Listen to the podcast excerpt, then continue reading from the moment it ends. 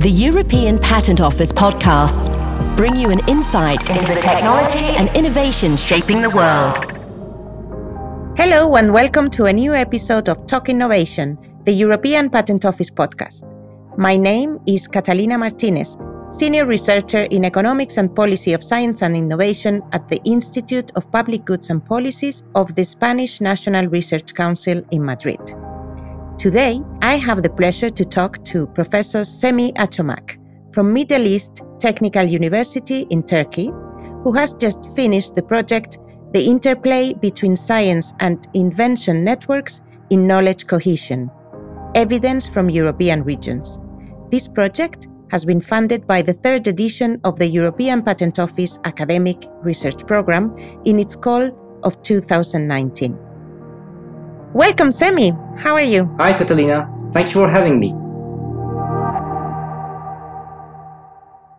Today, uh, we want to know more about your project. And to start uh, with a simple question, please uh, let me know can you describe the research question of your project in a few words? So, we investigate knowledge convergence and knowledge cohesion in the European Union by analyzing framework program project collaborations and patent inventor collaborations in EU regions. So we wanted to know whether collaboration-induced knowledge diffusion helped peripheral regions to catch up EU regions that are richer in knowledge. We analyzed this in two different settings. First setting for the research network using framework program data, and then for the inventor network uh, using patent data. So I can give an example uh, to explain the idea better. Yes, when you are granted an FP project, there's a consortium with several partners from all over Europe, and it's expected that you collaborate with the consortium partners who are in mm-hmm. different regions of EU. Mm-hmm. When collaborating, we assume that partners learn from each other, so knowledge is exchanged and diffused. If partners learn from each other, we may expect that their output also converges. So, what I mean by output here is in terms of scientific publications, patents, or innovative firms. This is what we call knowledge convergence which mostly is a result of transfer of codified knowledge. Cohesion is a step further and it necessitates transfer of tacit knowledge in a way like transfer of learning practices, learning how to learn. So that's something difficult to achieve, especially for peripheral regions. But through repeated interactions, uh, it could well happen. And why is this topic important? Why uh, the difference between tacit and codified knowledge and cohesion and convergence all these things. Why is this important for European policy? The starting point was, in fact, to see whether collaboration in framework project induced knowledge diffusion. This is how we started the idea.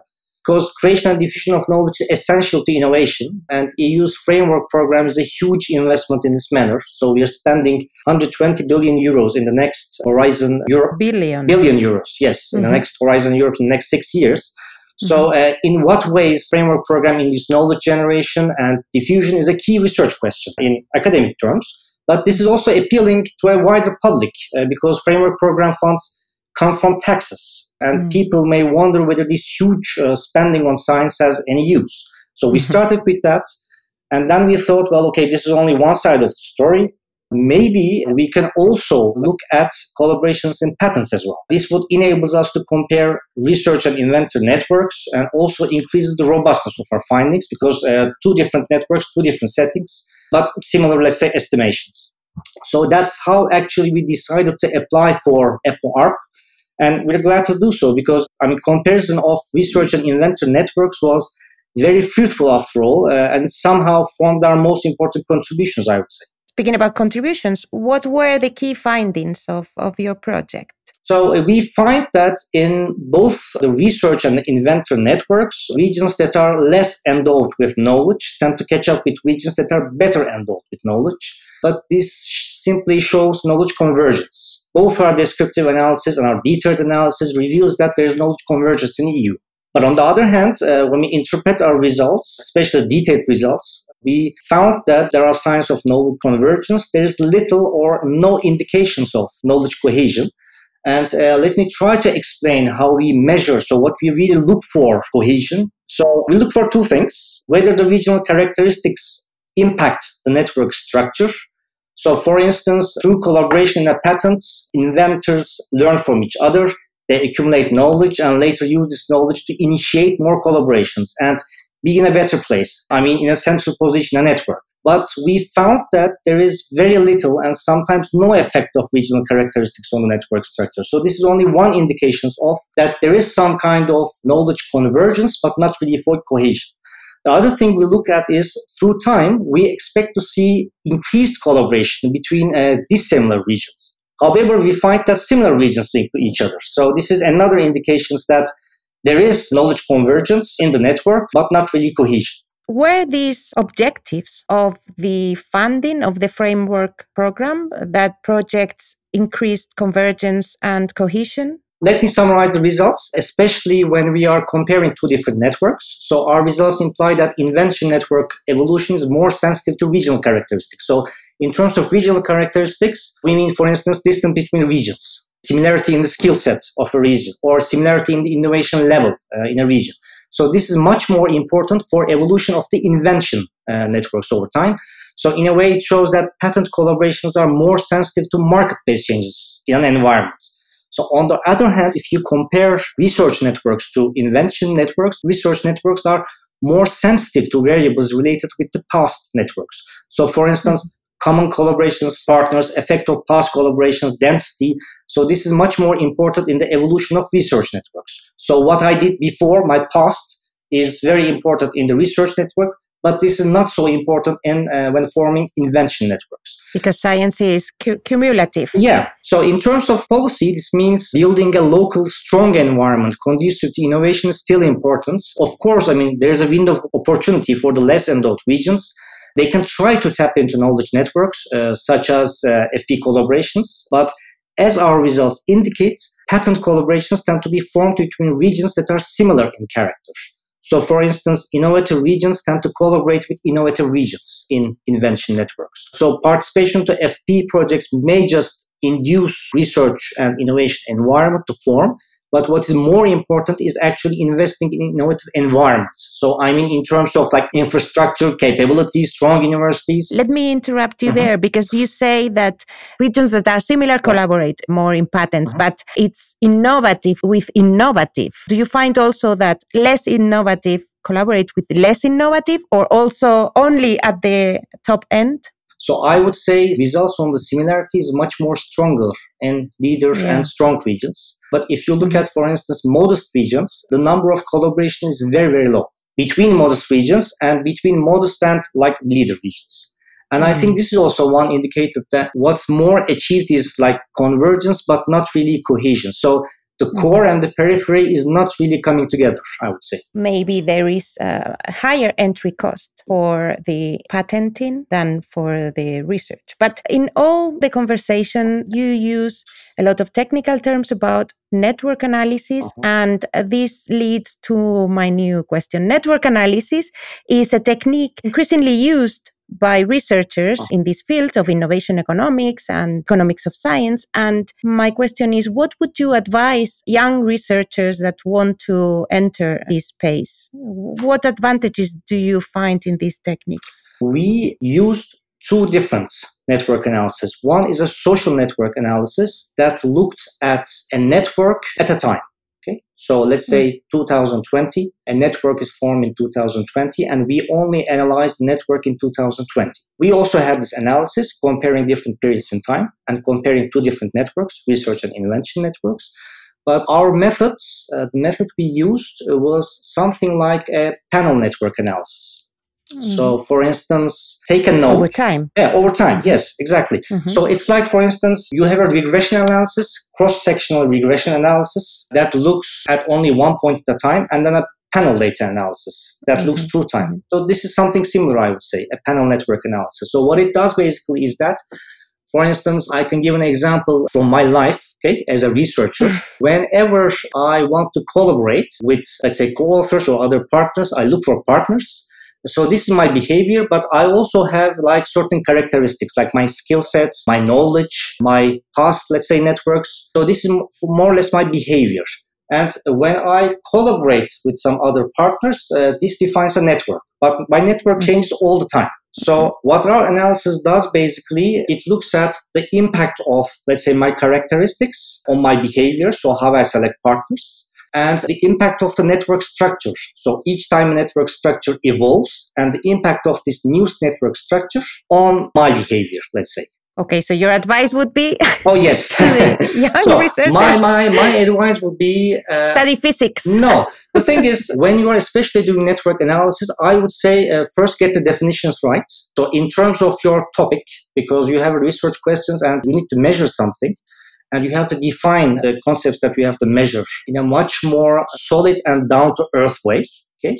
So it shouldn't be that abstract. And once you do that, you also have to get data right because I think the most important thing in network analysis is actually the data.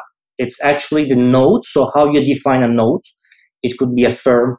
It could be a person. It could be a region in our case and the links between regions. So in our case, the links between regions is collaborations, baby. Either either collaborations in research or collaborations in invention. Yeah, and this is uh, one of the objectives of your project, and something that I found very nice and challenging is that you try to find empirical evidence on a concept, cohesion, that is every day in policy papers, but it's not so easy to define. So, what you said about getting the data right and also getting the definitions right, your project is about that, right? Yeah. You're trying to show policymakers and everyone that if you use a term, you have to be able to measure it. Yes, exactly. Tell us more about this feedback with policymakers. Uh, what do you think about it and indicators and patent indicators? Excellent question. Uh, I would say this uh, was a major motivation behind these research projects. I mean, uh, knowing the difference between convergence and cohesion, because research using um, econometrics is for us, it measures convergence, but not really cohesion. Uh, so in a hmm. similar manner, research using indices. So sometimes they also form indices to measure cohesion, but this is hmm. also very descriptive. So convergence or cohesion, uh, for us, they are concepts that derive from networks. So we thought we should go back to network analysis to analyze such concepts. Mm-hmm. So defining these concepts was a struggle, I would say, because I mean, policymakers come up with these terms, but they do not really define it in a proper way, a proper way in the sense that it leads to measurement, I would say because sometimes definitions are so abstract and you cannot really put it into measurement. Our struggle was first defining these concepts in a much more, let's say, solid way. It's much more open to measurement so that we can be able to measure these concepts. This was a struggle in our case, but somehow we try to manage it. And what would be the follow up? What's next in your agenda in this research? Currently, we're working on a book. This is planned to come out from Routledge. So here we dig the knowledge cohesion concept deeper. Uh, it approaches the empirical investigation in a similar way as our EPO-R project, but uh, we kind of provide more detail, I would say. We aim to finish working on this book by the end of this year, and probably it will publish in the first half of 2023. But apart from that, we still need to do more work comparing research networks and invention network. I mean, uh, our empirical work on the former is it's kind of reaching its limits. So at least in the way we tie uh, FP collaboration data to knowledge cohesion concept. But however, with patent data, there is much that we can do. So for instance, in this project, we only use collaboration between inventors, but basically you can differentiate between inventor and owner of a patent or you can uh, basically join both of them at the same time. Or looking at, for instance, the difference between the application date of a patent and the grant date of a patent. So these are all different concepts. I think we tried our best uh, in a limited uh, time, in a year or so, but we are hoping to pick it up from here. But I think uh, our ultimate aim is to see whether we can link research and inventor networks. I already see some research trying to do this, but not really using network analysis that requires a mm-hmm. different uh, setup and different analysis that uh, we also have to look into it. Was this the first time you you used patent data and linked to that? How was the support from the european patent office academic research program useful for you to enter to undertake this project? Indeed, this was our first time using PatStat, so that was mm-hmm. a struggle on its own, especially accessing the right, right data among millions of observations, basically. So our basic struggle was linking regional codes to, to the address information of each inventor. This was kind of difficult for us, and I mean, we didn't really have much experience working on PatStat. So in that sense, PatStat team and uh, EPO was quite helpful. So whenever we needed help, uh, we were kind of emailing them. We even had online conversations to uh, try to explain what we are up to and what kind of data that we need uh, so that they can help us. The biggest support of EPO was introducing our research to a wider community of scholars because uh, we're trying to coin a concept and we don't really know i mean whether i mean how the economic and policy circles will react whether they will like it or whether they will find a lot of flaws from definition to measurement let's say. So EPO really helped us to promote the concept uh, so we are really happy with that most researchers we have talked to in this podcast say the same. The community is great and very useful.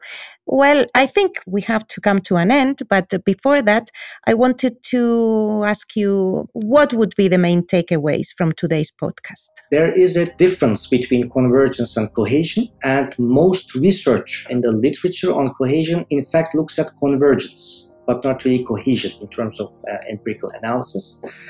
I think it is hmm. important to differentiate between these two concepts, both in terms of research, I mean, academic research, and also in terms of policy. I think uh, that's the main takeaway uh, from this podcast. And the usefulness of network sure, analysis. Yes, of course. to do it. Yes.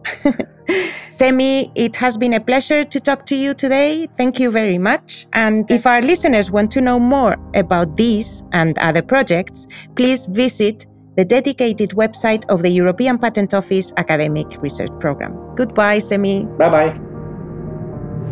Subscribe to the European Patent Office's podcast channel, Talk Innovation, at epo.org or on your favorite podcast platform. Let's talk innovation.